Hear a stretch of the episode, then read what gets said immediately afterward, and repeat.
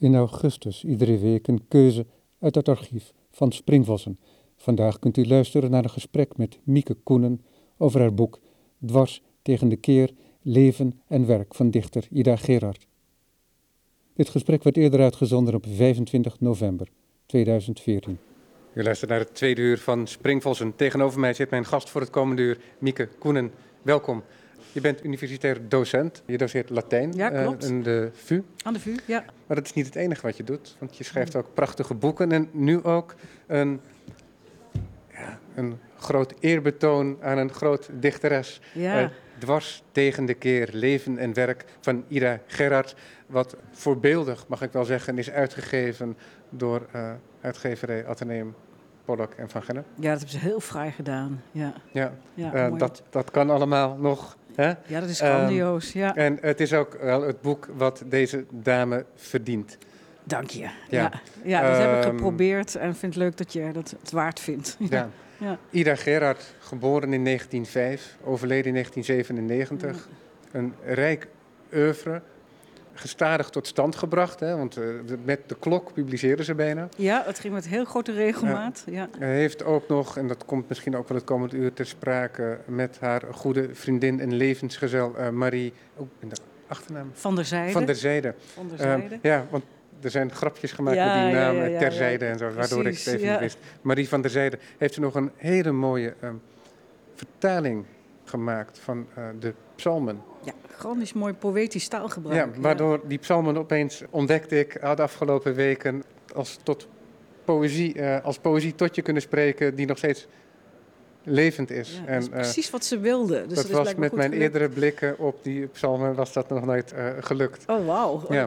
goed succes uh, voor hen. Ja. ja, maar en dat is ook een heel belangrijk element, want daar komt Ida Gerard ook in de volledige karakter tot uiting. Met, ja, de, met de strijd die ze daaromheen ja. voert. Nou ja, daar gaan we het de komende uur dus over hebben. Um, Ida Gerard komt op het lyceum terecht, het Erasmianum ja. in Rotterdam. In Rotterdam, ja. ja. En daar komt zij Leopold tegen, die wij nu als de grote dichter kennen. Maar het was toen bijna een soort geheimtype. Ja, het was wel bekend dat hij dichter was, maar hij liep daar niet mee te koop op school, zou ik maar zeggen. En zij kreeg Grieks van hem. Maar die leerlingen wisten toch eigenlijk wel wat voor bijzonder iemand ze voor zich hadden. Dus niet alleen als leraar, maar ook als dichter. En af en toe gaf hij ook wel eens aan een leerling een overdruk van een gedichtje. Dat heeft hij ook met Ida gedaan. Dus, uh, maar zij was helemaal ondersteboven van die man. Gewoon van de manier waarop hij les gaf. En van zijn benadering van die teksten en de manier waarop hij zelf zijn eigen vertalingen ook voorlas in de klas. En dan al die kinderen meesleepte daarin. Dus dat is voor haar eigenlijk het begin geweest van... hé, hey, hier staat iemand die een weg is bewandeld die ik ook wil gaan. Ja. En dus meteen is zo'n enorme fascinatie die eigenlijk tot de laatste snik van haar geduurd heeft. Ja. Heeft zij daar veel over geschreven?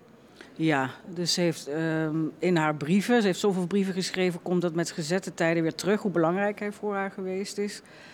In haar gedichten treedt hij op en ook in wat ze aan lezingen geschreven heeft. Dus eigenlijk ja, een soort rode draad in het werk, ja, leven en werk van ja. haar. Ja. en in haar gedichten treedt hij op in naam, ja, met uh, naam als en persoon, toenaam. Ja. maar ook impliciet in de teksten, in haar woordgebruik, um, specifieke woorden die inderdaad uh, ja, terugkomen, die hij gebruikte. Ja. Ja. ja, dat is een heel mooi voorbeeld van dat hij in de klas met die jonge leerlingen het verhaal las over de cycloop uit Homerus. Ja, die wordt door Odysseus dat oog uh, doorboord en Leopold vertaalde dat met uitgeblind, wat eigenlijk heel dicht bij het Grieks blijft, maar voor ons een opvallend woord was.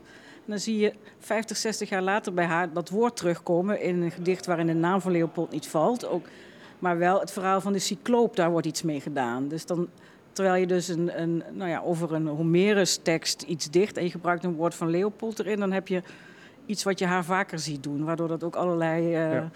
Ja, dingen gaan erin meeklinken en dat maakt het natuurlijk heel interessant. Ja. Voordat we het verder gaan hebben over Ida Gerard, ben ik benieuwd naar jouw relatie met het werk van Ida Gerard. Las jij haar al veel? Ja, ja. Door de jaren heen. Je hebt al Ja. uh, meerdere boeken over Ja. haar werk gepubliceerd. Bij de historische uitgeverij is een mooi boek uitgekomen. Ja, dat ging echt toch strikt over de manier waarop zij met de klassieke oudheid omgaat in haar werk. Omdat dan vanuit mijn uh, beroep als klassica lag het misschien ook wat meer voor de hand. Dus ik was altijd al heel erg door haar gefascineerd. En van het een kwam het ander. Dus toen ben ik gevraagd van wil je meehelpen met het uitgeven van haar brieven. En, nou ja, en toen kwam die biografie. En in al die tijd ben ik dus ja, min of meer constant wel met haar bezig geweest. Geen, geen, niet, niet volle dagen, maar... Uh, ja. Is dat dan Ja. ook eh, van belang dat je een collega Kloska aan het werk ziet die die rijkdom waar jullie alle twee op studeren en waar jullie mee leven, ja, dat zij die, dat ook omzet naar iets wat in het heden plaatsvindt? precies. Dat is een heel, iets heel belangrijk voor mij. Dat ik, eh, dat ik aan haar kan, kan voelen hoe, hoe inspirerend die teksten nog zijn. En kan zien dat iemand eh, het niet alleen passief tot zich neemt en vertaalt, maar zelf aan de slag gaat en daar iets heel eigens van maakt. En daar komt bij dat ik het ook heel leuk vind om dat aan studenten te laten zien. Van, op zich is dat Latijn en dat Grieks misschien een dode taal, maar voor kunstenaars is dat een enorme rijke bron van inspiratie geweest en nog steeds. Ja. Dus dat maakt haar eh, ja, dubbel zo fascinerend. Dat heeft daar ook parten gespeeld in de loop van de carrière? Ja, eh, zeker, hè, ja. Er, ehm, archaïsche taalgebruik, daar is Ja. om eh, bekritiseerd geweest. En eh, dat is iets wat later pas groeit. Maar laten we teruggaan naar dat begin. Want er is een heel mooi moment waar ehm, Ida Gerard zelf refereert in een brief, denk ik. Maar dat kun jij me haar fijn vertellen waarschijnlijk. Dat Leopold haar het geheim van het woord zo terzijde meedeelt. Ja, ja, als het gebeurd is, dan is dat echt letterlijk terzijde op de trap op school gebeurd. Na een les. En na een les, ja. En dan zegt zij mij het inzicht openend terloops. Inderdaad, staat er. Eh, ooit in een gedicht. gebeurt in een Eh, gedicht. exact. Ja, ja. En dan gaat het over het idee dat in de oudheid eh, muziek, poëzie en zo niet zo streng gescheiden waren als dat tegenwoordig is. Tegenwoordig zijn het allemaal afzonderlijke vakgebiedjes in zo'n eh alfa-faculteit, zou ik maar zeggen. Maar dat zang, ja. muziek en eh, taal. Dans, en- zegt hij en- ook nog, ja. precies, en dans, eh, dat dat... Ja, dat het zich allemaal bij elkaar hoort, zal ik Ja, maar zeggen. precies. Ja, Misschien is het leuk om dat stukje eh, ja te lezen. ehm, Heb jij dat zo voorhanden? Dan ga ik eventjes dan- bladeren als ik het... ehm, Overval je er een beetje mee natuurlijk? Ja. Het is.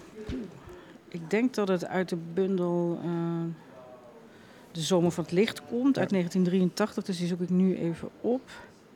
Want dat is Ja. dat moment waarop Leopold, hè, het is eh, de, eh, de veelberoemde geboorte van de kunstenaar, hè, eh, lijkt het bijna wel. Een soort mythe die talloze kunstenaars en schrijvers voor zichzelf creëren of in ieder geval herkennen. En in die zin zou je kunnen zeggen, ook als het niet op die manier gebeurd is, is het ook een realiteit. Ja, precies, want hij is in ieder geval wel degene geweest die haar ehm, ja, heel vroeg in aanraking heeft gebracht met een manier van leven die zij helemaal de haren wilde maken. Dus Ja. aan de ene kant die klassieke talen studeren, maar aan de andere kant ook eh, die teksten zo vertalen dat die voor een, ja, een modern gehoor weer heel fris, nieuw worden. Dat het weer heel boeiend is om te lezen. En aan de andere kant ook zelf creëren, ook zelf gedichten schrijven. Of die nou door de oudheid zijn geïnspireerd of niet. Ja. Ik ben nog steeds aan het zoeken. Nee, nee, dat is, Nee, eh, maar eh, ik vind het gewoon niet zo gauw. Nee. Nee, oké, Nee. maar dan, eh, dan, dan, dan laten we hem niet schieten. En dan, ik stel dan voor dat ik hem gewoon na de uitzending op de website zet. Ik vind dat, Oh, dat is een leuk idee. Ja, het, het staat vast ook op dbnl.nl. ja of idagerhard.nl, daar kan je ook alles vinden. Ja, nee, precies. Maar dat moment waarop zij reflecteert dat Mhm. gedicht, in dat trappenhuis, dat presenteert zij als een sleutelmoment. Ja, zeker. Hè, waarin het woord eh, eh, tot leven wordt gebracht ja, eigenlijk. Ja, Hè, dat, wat, wat, wat daar al niet mee mogelijk is. Ja. Ja. Zij gaat studeren ja, in Leiden, ja. heel eventjes. Eén jaar maar. Ja. En daarna naar Utrecht. Ja. Ja. Ehm, waar we het toch ook over moeten hebben, is de problematische relatie, eh, relaties misschien wel, of de samenstelling van het gezin. Ja. dat is zeker problematisch. Ja. Want dat is ook van belang, omdat dat een grote rol speelt ook uiteindelijk in haar poëzie. Een hele belangrijke rol, ja. Zeg maar een steeds terugkerend thema. Vooral de gecompliceerde relatie tot de moeder. En ze had op zich een goede band met haar vader, maar de moeder die was eh, psychiatrisch patiënt. Dus die moest met enige regelmaat worden opgenomen in een inrichting. En dat heeft natuurlijk al heel veel druk op het gezin gelegd. En daar kwam bij dat Ida zelf het gevoel had, of dat nou alleen haar gevoel is of niet, dat zij speciaal het mikpunt van allerlei agressie en onvrede van die moeder was. Dat ze niet voldeed aan de verwachtingen van haar moeder. En dat ze ehm, ja, met haar specifieke belangstelling van lezen en poëzie en zo tot helemaal niet voldeed aan het beeld van de dochter wat die moeder had. En het altijd verzet geweest is. Altijd moeten vechten om te willen wat ze wilde bereiken tegen die moeder in. Ja, ja, andere kinderen worden, een nichtje, een nichtje wordt ten voorbeeld oh, gesteld als ja. de ideale dochter. Van, uh, kijk Ida, uh, zo, zo eh, moet het. als je dat nou zo doet, dan is iedereen blij. Ja, dus die, dat nichtje dat ging dan ook wel studeren, maar die zat in een studentenvereniging en ging bij de koningin op de thee en leidde echt zo'n leven waarvan je zeker was dat je goede partner tegen zou komen. En dat zag die moeder wel zitten, maar waar Ida voor koos, daar, daar moest ze niets van hebben. Plus dat die karakters, denk ik, ook allebei heel erg sterk waren en enorm botsten. Dus, ja. Eh, maar ze krijgt het wel voor elkaar om te gaan studeren. Ja hoor, ja. Ja, ik denk dat uh, de vader daar uh, toch een factor van belang is geweest. Omdat hij A, dat zag dat dat de weg was die zij moest gaan. En ook het idee had van, um, ja, dit, dit moeten we toch een kans geven. Ja. ja, maar het is zwaar bevochten geweest, uh, wat ik begrijp uit de biografie. Ja, want ze was liever in Leiden gebleven, want daar vond ze het heerlijk. En uh, toen is er een zwaar conflict uitgebroken, omdat ze zich begon te onttrekken aan allerlei verplichtingen in de familie. We meegaan naar bepaalde uh, verjaardagen, feesten enzovoort. En dat is waarschijnlijk een soort druppel geweest die de emmer van die spanningen en, en conflicten deed overlopen. Ja. En toen hebben ze een strafmaatregel opgelegd van, uh, nou, het is voorbij met Leiden, ga maar naar Utrecht. Een stuk verder weg van het ouderlijk huis, zodat er ook letterlijk wat afstand kwam. Ja, en figuurlijk, het was bekend dat de opleiding daar niet zo literair gericht was als in Leiden. Dus dat was voor haar, uh, nou, dat was even een bittere, bittere pil. Ja, want ik snapte daar uiteindelijk ook niet zoveel van. Want dat kind, dat studeert dan toch? En, um, Maar mag dan niet in haar geliefde Leiden studeren? Nee, mag het niet. Mag, ik krijg het idee dat ze dus niet volledig tot de recht mag komen. Ik bedoel, zij... Want wat maakt het de ouders uit of een kind in Leiden studeert of in Utrecht? Ja, maar als kijk, die, ik denk dat die moeder um, jaloers was. Het heel moeilijk kon aanzien van dit moeilijke kind gaat zich nu ineens als een soort lelijk eentje tot een zwaan ontplooien. En uh, die, die, die drijft zo ver af van wat ik eigenlijk wil, dat, dat, dat, ja, dat moet terug. Dat moet terug in het hok, zal ik maar zeggen. Ja, ja. En waarschijnlijk uh, is het eerste het idee geweest van nou, straffen door helemaal niet meer te laten studeren. En daar hebben toen andere familieleden zich tegenaan bemoeid, waardoor het uh, dat in ieder geval uh, voorkomen werd. Ja, en die haar ondersteund hebben, ook, ook financieel. financieel, om dat überhaupt mogelijk te maken, omdat Precies, dat want, niet volledig werd ondersteund. Nee, door, want het ouderlijk huis draaide de kraan dicht na één jaar studeren. En toen heeft de echtgenoot van een zus van uh, Ida heeft het betaald. Ja. ja, nu zou je kunnen denken, uh, de biograaf die gaat mee in uh, de gedachten van de gebiografeerde.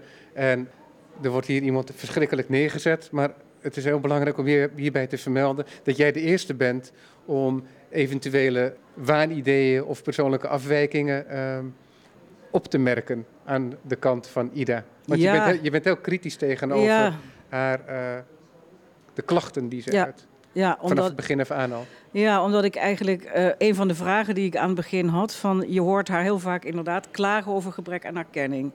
Zowel voor erkenning voor de gedichten, voor de vertalingen enzovoort. En een van de vragen die ik had toen ik begon was, van was ze nou echt zo miskend? En dus dacht ik, weet je wat je doet? Uh, bij iedere bundel die verschijnt ga je gewoon kijken hoe is er door de recensenten over geschreven. En het viel me reuze mee. Ja.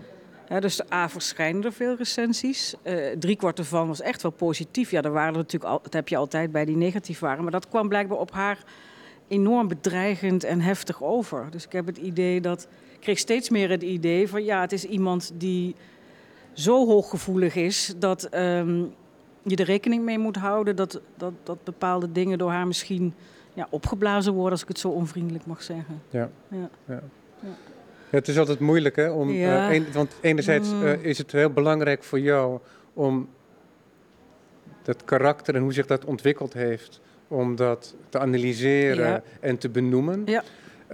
Um, um, hoe dat mogelijk ontstaan kan Precies, zijn. En aan de andere kant wil je ook niet hinein interpreteren nee. en um, alles daarmee uh, verklaren met die specifieke familierelatie nee. en die getroubleerde relatie met haar moeder. Nee, daar kun je niet alles aan ophangen. Daar kun je wel het een en ander aan ophangen, ja. maar um, bedoel, je hebt ook nog te maken met dingen als een eigen karakter. Ja. En ehm, ook van wat verder in het leven eh, ten deel valt. Denk van ja, het is niet zo simplistisch van we gaan even alles tot die relatie met die moeder herleiden. Maar het bespreekt wel een belang, speelt een belangrijke rol. Ja, dus je benoemt het. Ehm, maar je herleidt het niet. Dat is wat je doet. Je toont het als het ware. Ja, uh, dat probeer ja, ja. ja. Nou ja, zo komt dat op mij ook over. Ja, dus ja want ik kan natuurlijk ook niet op een stoel van een psycholoog gaan zitten of dat soort dingen. Of schoon je wel um, psychologen of psychiaters hebt geraadpleegd. Dat wel, ja. Om inzicht te krijgen in het karakter van ieder Precies, ja. Omdat ik dacht van ja, omdat je te maken hebt met een moeder die psychiatrisch patiënt was en je ook ja, soms het gevoel hebt bij haar van ze reageert zo heftig. En ehm, ja, dat je dan denkt van uh, het beeld wat ik van haar heb, vond ik toch prettig om dat uh, met mensen daarover te praten die daar gewoon meer verstand van hebben van dat soort persoonlijkheden dan ik. En dat vond ik ook wel nuttig. Ja, ja. ja. Ja, ze zal niet de eerste zijn die een psychiatrische aandoende uh, reactie heeft op een psychiatrisch geval natuurlijk. Maar nee, precies. Dus... Waanzin roept waanzin op. Ja. ja. Maar als we dan een hele grote sprong in de tijd maken, want dit speelt zich af in uh, wat is het, de jaren 20, ja, eind jaren 20. Ja. Dan heb jij, ben jij een brief tegengekomen die zij schrijft aan een lezeres van haar werk. En dat is een brief die gaat over zelfmoord. Ja, ja.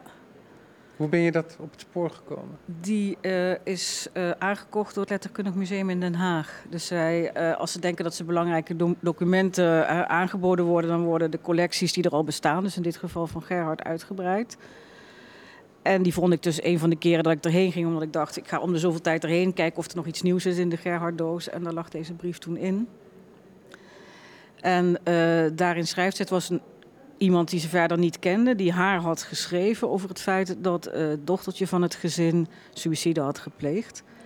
Die brief, van die, uh, die brief is niet bewaard, maar wel haar reactie erop. En daarin schrijft ze dat ze dat zelf ook een keer gedaan heeft. En uh, dat moet gebeurd zijn in die tijd van die wisseling van universiteit. Ja, in, dus in die troebele Precies, um, ja. over het naar de universiteit ja. gaan in Ja. Leiden. En dat ze uiteindelijk min of meer uh, verbannen raakte. Ja, zo hè? schrijft ze dat, zo Ehm, noemt ze dat. Net ja. zoals haar grote Latijnse voorbeelden. Ja, ja, ja zoals Ehm, Ovidius en noem ja. maar op. Ja. Maar ehm, de brief schrijft ze in de jaren 70. En dan is dat 50 jaar na dato. En de manier waarop ze schrijft is zo mooi. Want aan de ene kant vertelt ze iets wat ze, ja, waar ze niet mee te koop liep. En aan de andere kant weet ze de ouders ook te troosten. Dus zich heel erg in te leven. Ja. Dus eh, ik wil ook niet te veel de nadruk opleggen op die onmogelijke, weerbarstige en soms neurotische kant van haar. Maar ook kun je dan op die manier zien van... Ze probeert ook werkelijk iets te betekenen voor zo'n lezer van haar werk. Ja, ja het is Dat, ontstellend ja. liefdevol wat Ja, ze daar schrijft. Ja. Ja. en dat beeld hebben veel mensen niet van haar. En dat is ook, ja, was ook fascinerend om te laten zien. Ja. Dat ze dat ook kon. Ja, precies. En dat voor een wild vreemde. Als we naar dat hele corpus kijken van, Ja. van de biografie, dan ehm, is het duidelijk dat je gro- heel duidelijk chronologisch ehm, volgt. En de hoofdstukken, die hebben dan, ja, dat zijn dan aanvankelijk eh, een soort de riet, de passage, de kinderjaren, Mm. gymnasiumtijd, eh, studeren. En dan is er zo'n hoofdstuk, die overgang tussen, laten we zeggen, dat volledige dichterschap en het docentschap moeten we ook niet vergeten. Nee, want dat ze ook gaf nog, ook met heel veel plezier en heel veel inzet les. Ja, Eh, de strijd om het bestaan en debuut als dichteres, 1933, 1939. ja. Ze is afgestudeerd, de jaren 30, een moeilijke tijd, veel werkloosheid überhaupt. En zij strijdt om een aanstelling als lerares. Ja, en dat heeft eh, eigenlijk zes jaar geduurd. Dus zij heeft. ehm, eerst kon ze echt gewoon helemaal geen werk vinden. En toen heeft ze met ehm, ja, bijles gegeven in allerlei andere talen, on, eh, onbezoldigd les gegeven. En toen eh, van het ene kleine baantje in het andere. En uit ja, zes jaar lang zo in, in bittere armoede, in een enorme eh, primitieve toestanden op ellendige huurkamertjes het hoofd boven water zien te houden. Ja, en echt ook tegen ondervoeding aan en daardoor ook ziek zwaar worden. Ziek. Ja, ja. En ook eh, toch nog, eh, zeg maar, nou ja, hoe dan ook blijven, hè, dus tegen die ellende in blijven strijden. Dus blijven solliciteren. Hebben we van heel veel brieven nog gevonden waarin ze in alle hoeken van het land probeert aan de slag te komen. En ook van die onbezoldigde baantjes nog echt iets probeert te maken. Dus dan zie je ook wel dat in die enorme vechtlust van haar heel mooi naar voren komen. Ja. Zich aansluiten bij de arbeidersgemeenschap van religieus socialisten, naar die bijeenkomsten gaan en zo. Dus het was niet iemand hè, die de pootjes liet hangen. Dat, dat komt hier heel goed naar voren. Ja. Ehm, ze komt dan terecht in uh, Groningen met een tijdelijke aanstelling. Ja. Uh, ze heeft in Delft gezeten, Ja. in Rotterdam. En uh, ja, dat, uiteindelijk, dus in Groningen hadden ze op een gegeven moment in de gaten van hé, dat gaat goed. En toen was er werk en toen mocht ze nog een jaar komen. En van, van daaruit is in Kampen beland. Toen Ja. heeft die rector uit Groningen een soort Ja, aanbevelingsbrief op- op geschreven. voorspraak, ja, ja, Ja. En daar heeft ze een mooie tijd gehad uiteindelijk. Hoewel ze heel erg moest wennen aan dat Kampens, hè, dat kleine stadje. Ja, dus ze, is, eh, ze vond het milieu in eerste instantie een beetje benauwend. Omdat zij... eh, ze was absoluut niet Calvinistisch christelijk van huis uit. Wel hervormd, vrijzinnig opgevoed. En ze vond het ja, moeilijk om, om, om daar een beetje eh, zich thuis te voelen. En bovendien was ze sociaal ook niet de meest sterke figuur. Dus ze ging ook niet meteen in allerlei clubs en weet ik wat allemaal niet. Dus Ze ging heeft- liever wandelen. Precies, en daar vond ze toen de IJssel, het landschap rond de IJssel. En daar Ja. was ze helemaal verrukt van. Ja, precies. Ja, Ehm, ik wil het heel graag hebben over dat docentschap ook nog. Ja. Want dat, heeft ook een hele, dat komt ook vaak, keert ook vaak terug Ja, in, in haar, in, haar, werk. in haar poëzie. ja.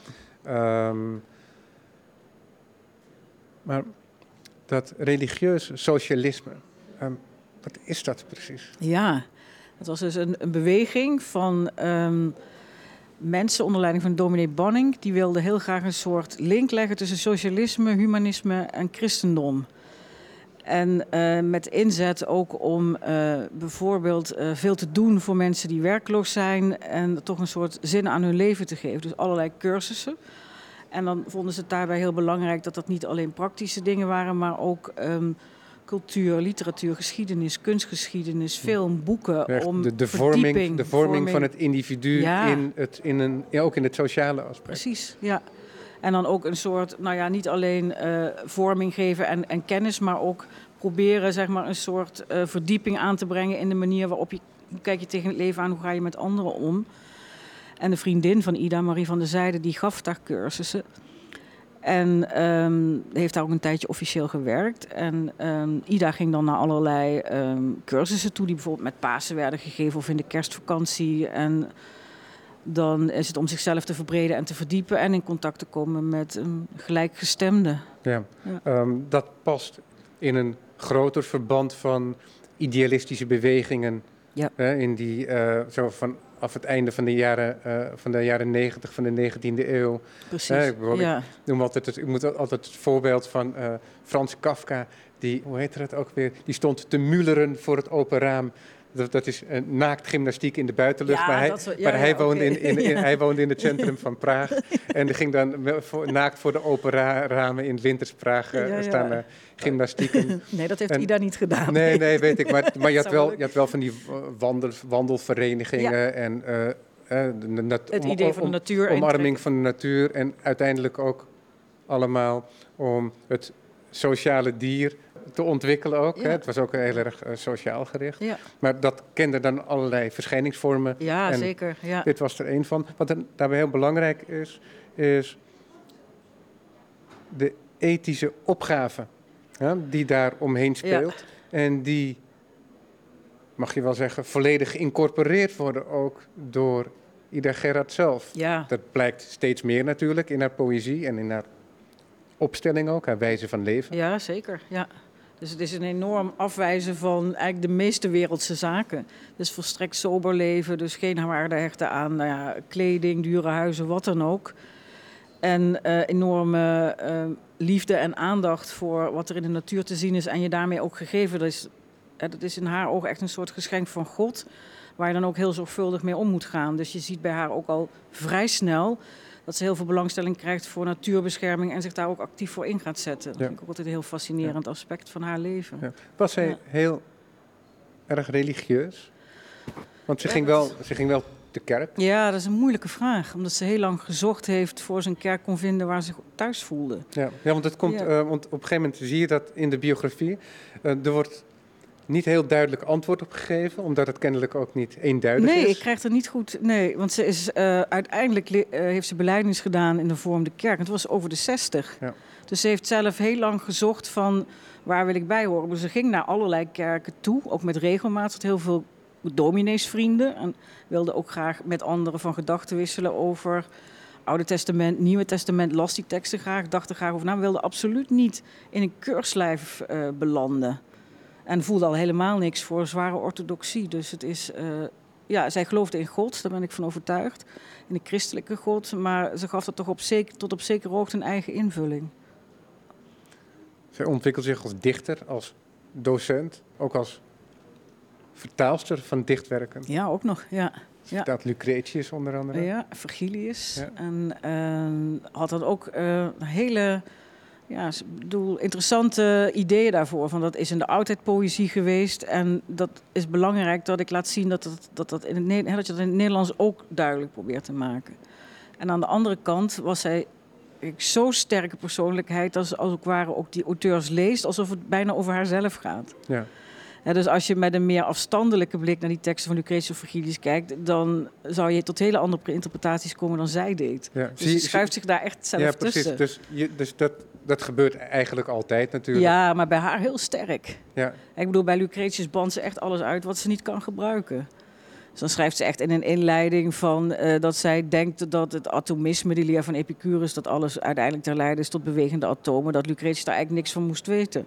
Terwijl dat is de grondslag van zijn werk. Maar zij moest er niets van weten. Ja, dus dat, zijn, uh, dat is wel heel fascinerend om dat te zien. Ja, allemaal. ja, dat is ook wel interessant, want daarmee kun je zien dat er een ethische opgave is. Hè? Je hebt ook de, de, de, dat sociale wezen, Ida Gerard, die die hele mooie, troostende brief schrijft Ja. aan die ouders van dat kind dat zelfmoord heeft gepleegd.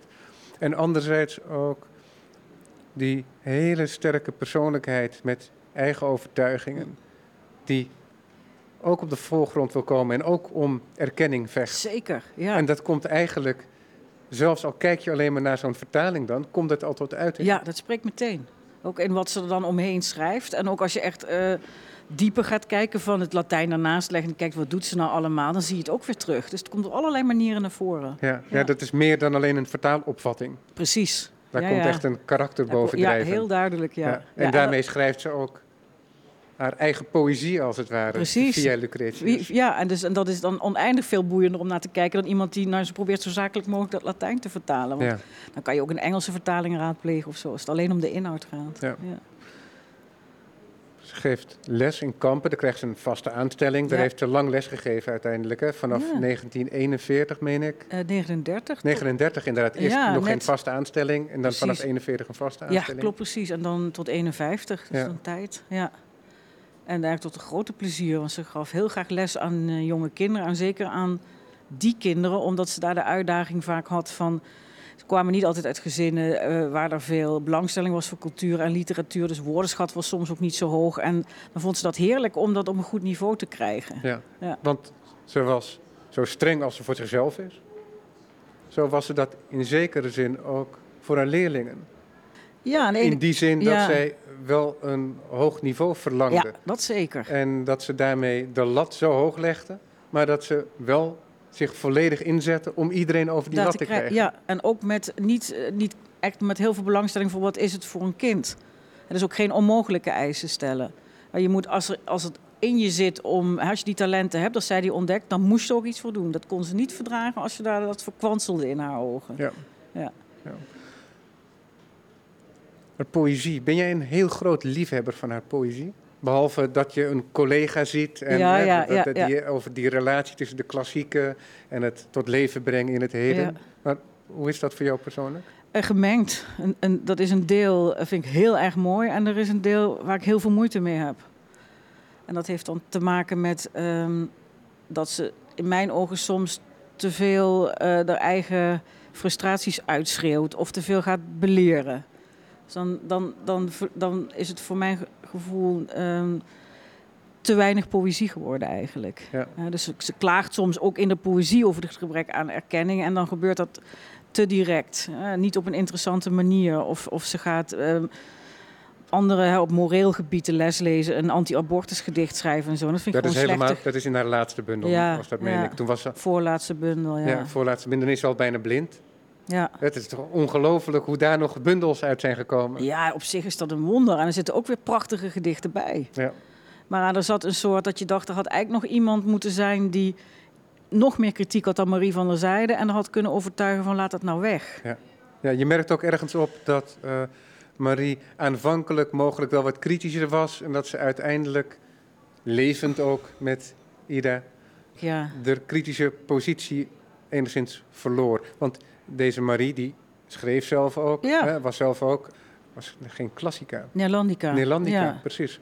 Was gepromoveerd, ja, ehm, schreef ook zelf en schreef uiteindelijk ook recensies over het werk van, Van haar goede vriendin. ja. Heel ja. dichtbij. Heel dichtbij, ja. En in het begin schrijft ze nog ergens van zeg maar niet dat de liefde blind maakt. Dus dan zie je nog... Maar naar de hand wordt het een soort spreekbuis van Ida. Ja. En dan gaat ze ook eh, mee in die riedel van eh, niet genoeg erkenning of de lezers snappen het niet en zo. En dan, dan worden ze echt twee handen op één buik. Dat, ja. Zij publiceert met grote regelmaat bundels. Ja. Dat is echt een enorme werklust. Ja. Moet daarachter gezeten Ja. hebben. Dus ik vond niks heerlijker dan werken. Ja. Ja, een leven volledig ingericht naar dat werk. dat kan je zeker zeggen. Ja. Ja. Die ethische opgave, Ja. die, zij, die in haar docentschap tot uiting komt, die komt ook in haar poëzie heel duidelijk tot uiting. Ja. Soms slaat die balans wat om, dan gaat spreken. Spreken, ja. ja. Maar het zorgt ook voor een enorme concentratie in haar werk. Het is niet iemand die eh, genoegen nam met eh, even zomaar wat doen. Ja. Ja, dus wat je, wat je doet, moet er, met alles wat je te geven hebt. En dat merk je ook wel. Je merkt aan alles wat zij schrijft, die enorme inzet en die drive die waarmee het gepaard gaat. Ja. Ja. Dat zorgt ook vaak voor wrijving Ja, met andere mensen. ja het, het roept nogal wat irritatie op. Ja. Zo'n zo'n Want het, is, want het is echt prachtig hoe Ja. zij correspondeert met, met sommige uitgevers. Ja. Dat zij ja. zich ook bemoeit met de vormgeving Ja, en de letterpunt en de positionering van een titel. ja, en dan gaat ze dan eh, zeven kleuren eh, crème wit bekijken wat haar het beste eh, leek. Terwijl de uitgever had er helemaal geen tijd voor. Ja. Was er nog ruimte voor humor in dat leven? Soms. Het is er wel, maar... Heel eigen. Ja, ja. En zeker tussen die, die twee vrouwen onderling, die hadden echt zo'n soort eigen taaltje. Er zijn een paar bandopnamen bewaard waar je dat kunt horen. Hoe ze gekscherend met elkaar om konden gaan. En in de sonnetten van een leraar vind ik dat je dus een soort...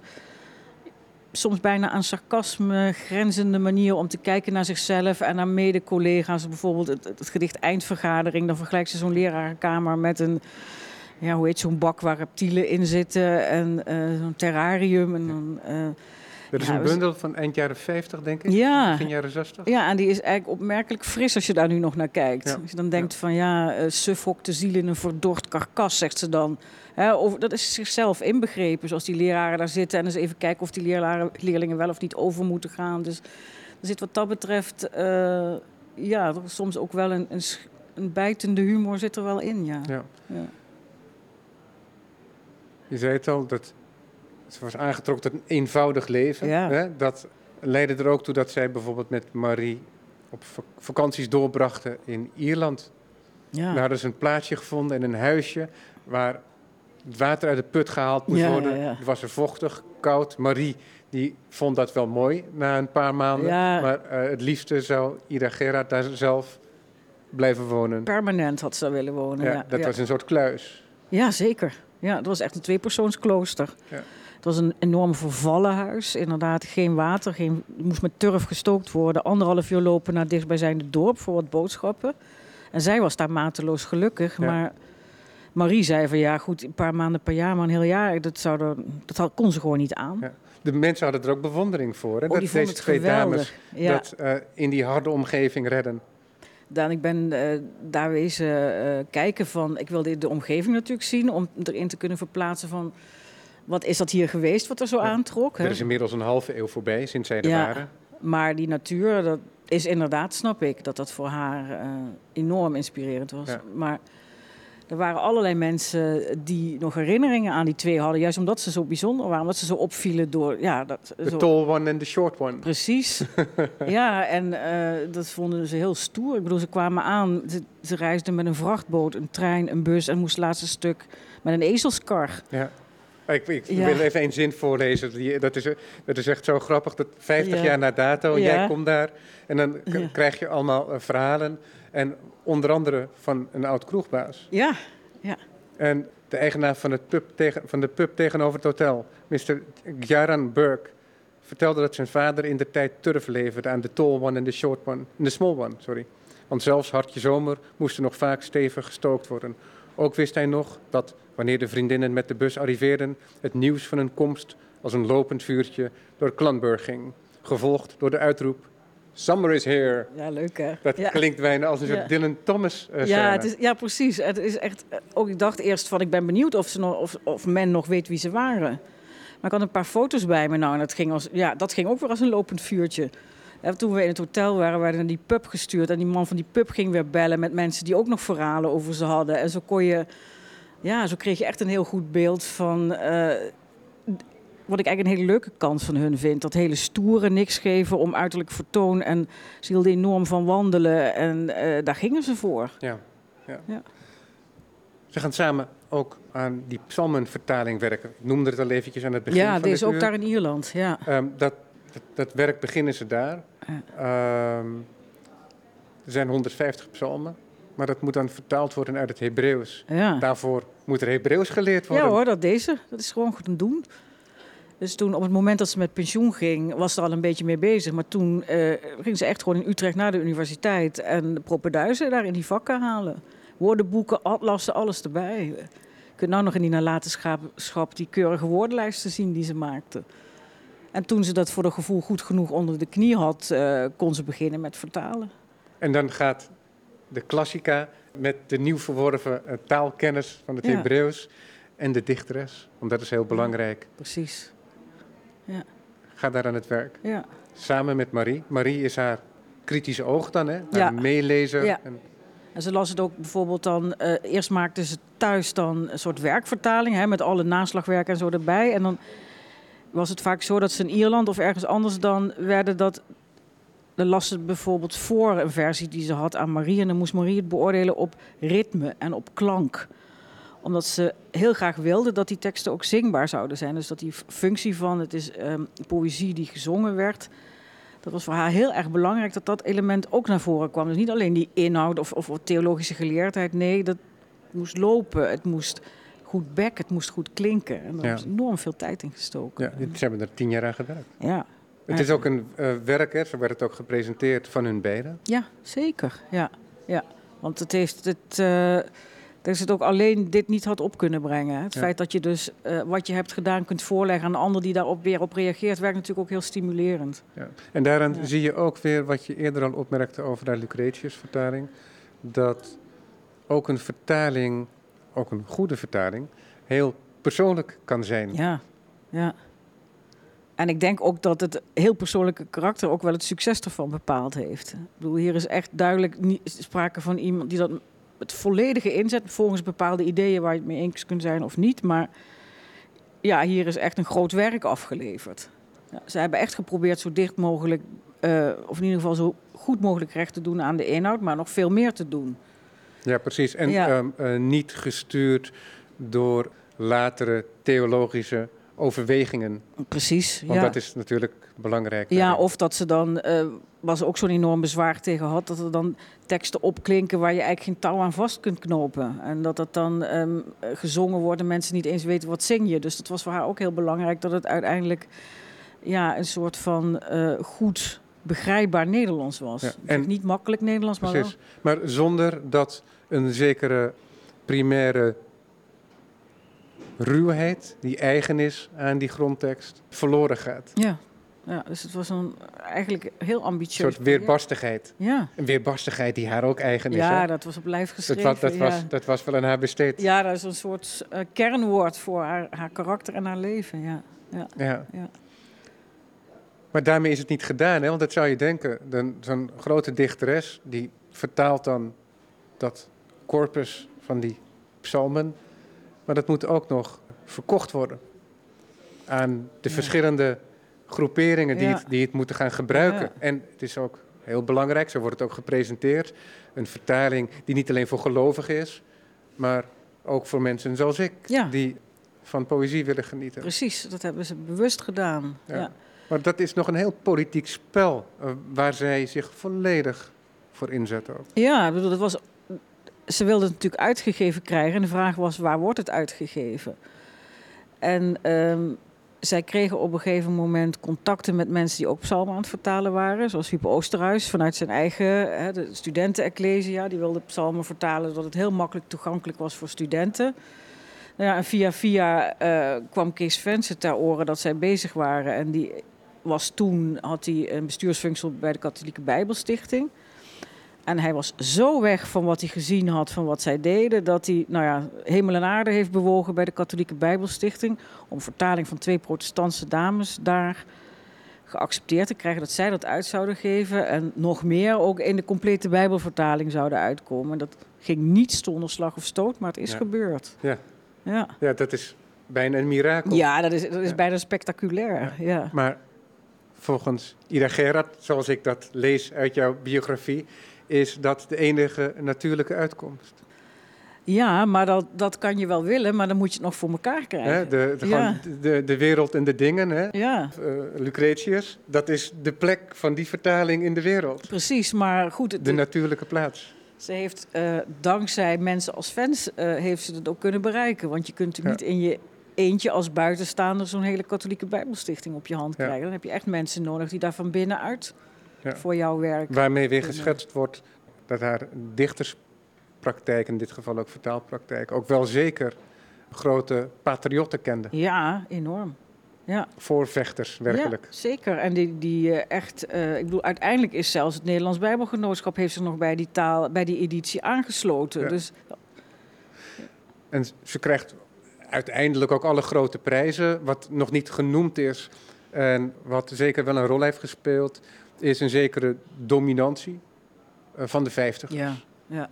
Zij valt eigenlijk tussen wal en schip. Hè? Dat is echt een, in die zin een soort verloren generatie. Zij reflecteert Ja, ja. met haar klassieke stijl. ja, dat kan je zeker zo zeggen. Ehm, ja. Een generatie die misschien wel door die oorlog is afgesneden. ja, en wat men na de oorlog ook gewoon niet meer wilde, dat had afgedaan. Ja.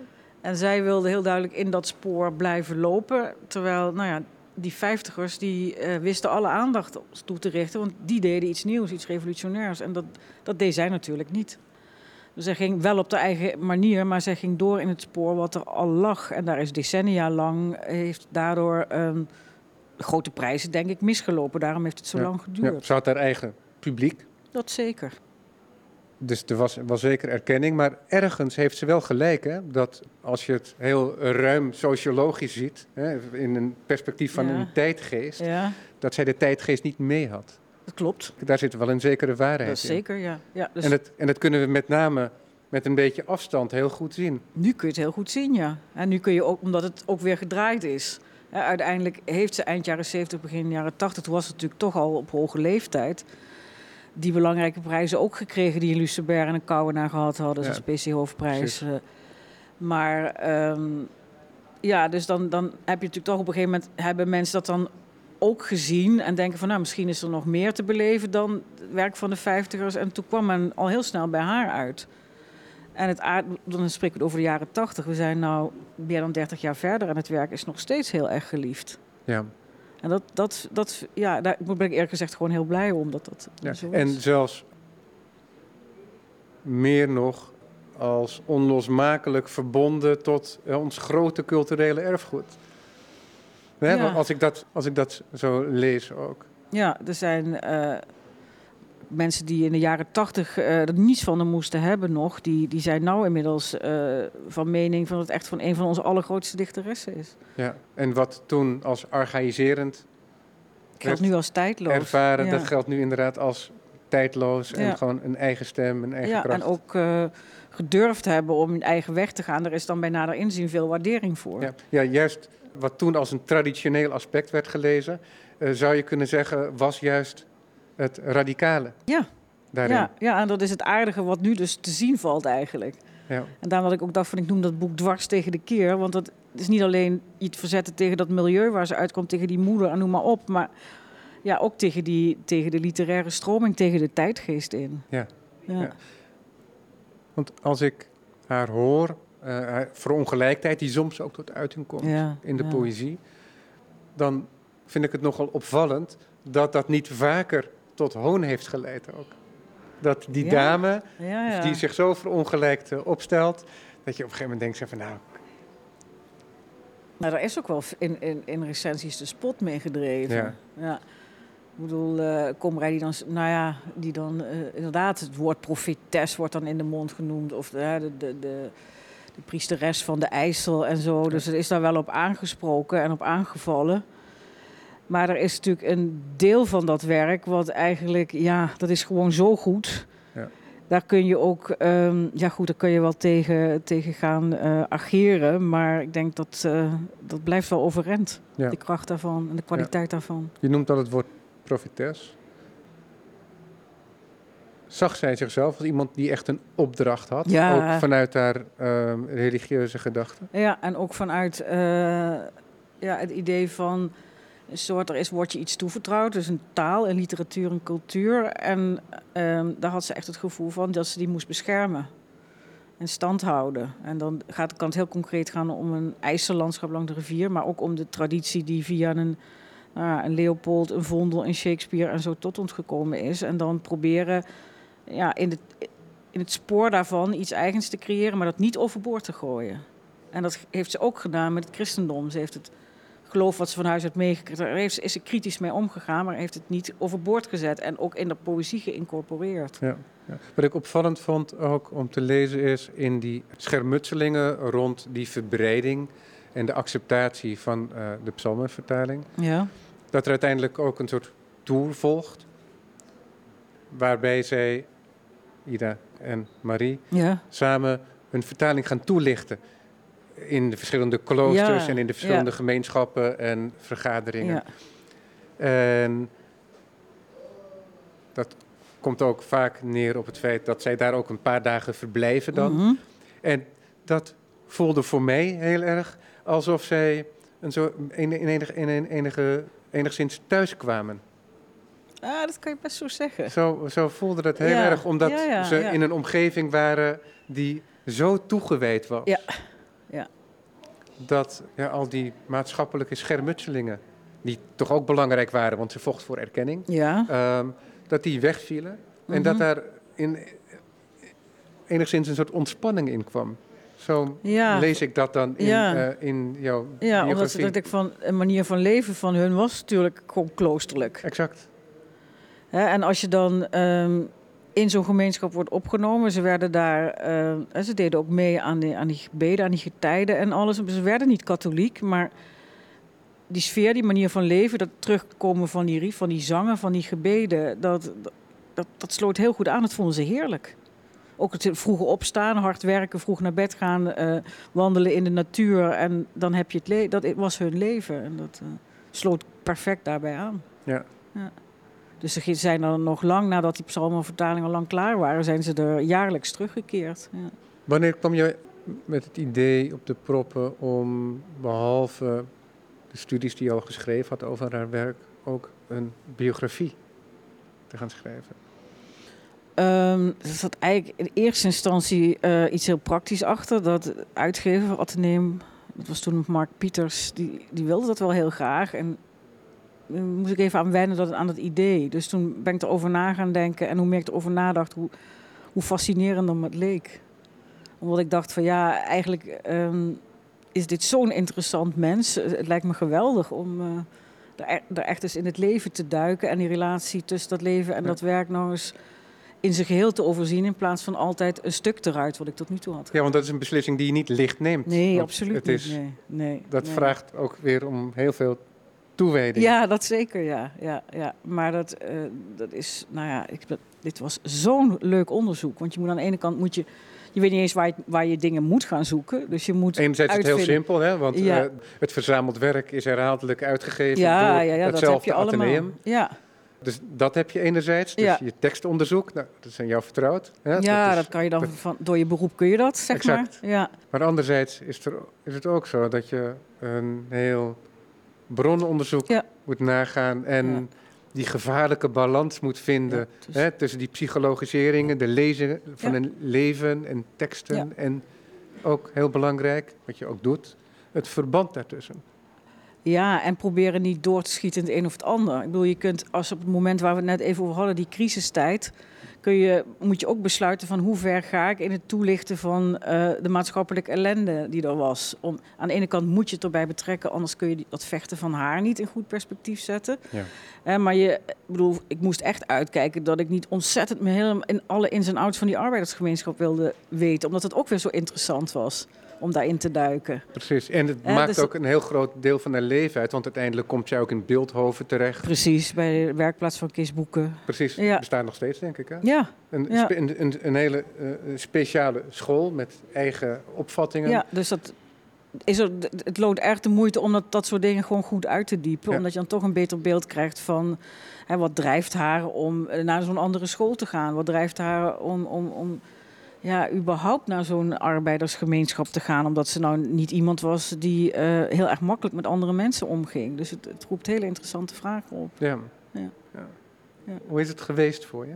Het was geweldig. Het was aan de ene kant heel erg moeilijk, omdat... Want, je, want je, eh, Ja. je geeft ook les, je schreef ook andere dingen tussendoor. Ja, dus ehm, het was gewoon heel spannend werk. Je moet bedenken waar je kunt gaan zoeken, waar je eventueel nog nieuw materiaal zou kunnen vinden. Dus dat, dat speurhonderige, dat detective van vond ik geweldig. En het, je moet het ook herkennen als je het vindt. want- ja, hè? en denken, kan ik er iets mee of wat zal ik ermee? En, eh, en het, eh, het in de hand houden van het materiaal was een enorme uitdaging. Van, van alles wat je vindt, eh, ja, daar moet je een structuur in aanbrengen. Hoe doe je dat? Ja. Dus het was op allerlei niveaus. En dan vervolgens weer van met bepaalde ideeën. Hoe ga ik ze zo opschrijven dat het ook prettig leest? Want ja, je wilt ook graag dat mensen die geen zin hebben in de voetnoten... het, het boek toch kunnen lezen als een echt een beschrijving van het leven. En dan, ja, dus je moet heel veel tegelijk doen. En dat vond ik geweldig. Ja. Want echt een enorme uitdaging. En ja, ik denk van ja, zo, zo'n vol, zo'n rijk iets heb ik eigenlijk nooit eerder onder handen gehad. Dus ik, dus ik, eh, ik was eigenlijk heel blij met die, uiteindelijk die suggestie van die uitgever van zou dat niet iets zijn? Ja. Heb je het chronologisch geschreven of heb je ook tussendoor hoofdstukken geschreven? Ik heb het chronologisch geschreven. Ja. Dus dan weet je dat als je iets vindt wat heel belangrijk is voor die periode uit de jaren 60 en wat bijkans op de vingertoppen brandt, dat je dat moet laten liggen omdat je nog in de jaren 40 zit. Ja, ja.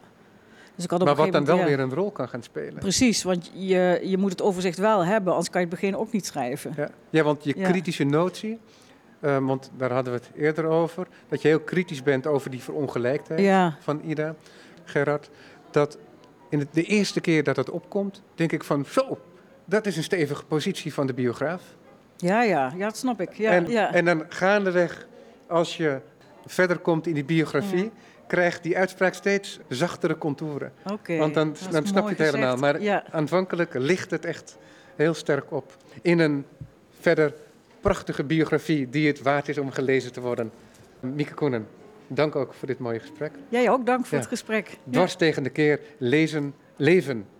Eh, u moet het ook zeker lezen, het werk van Ida Gerard en deze biografie. Maar leven en werk van Ida Gerard, eh, prachtig uitgegeven door uitgeverij Atheneum Polak en Van Gennep. Ik dank Rick van der Breggen voor de techniek deze middag.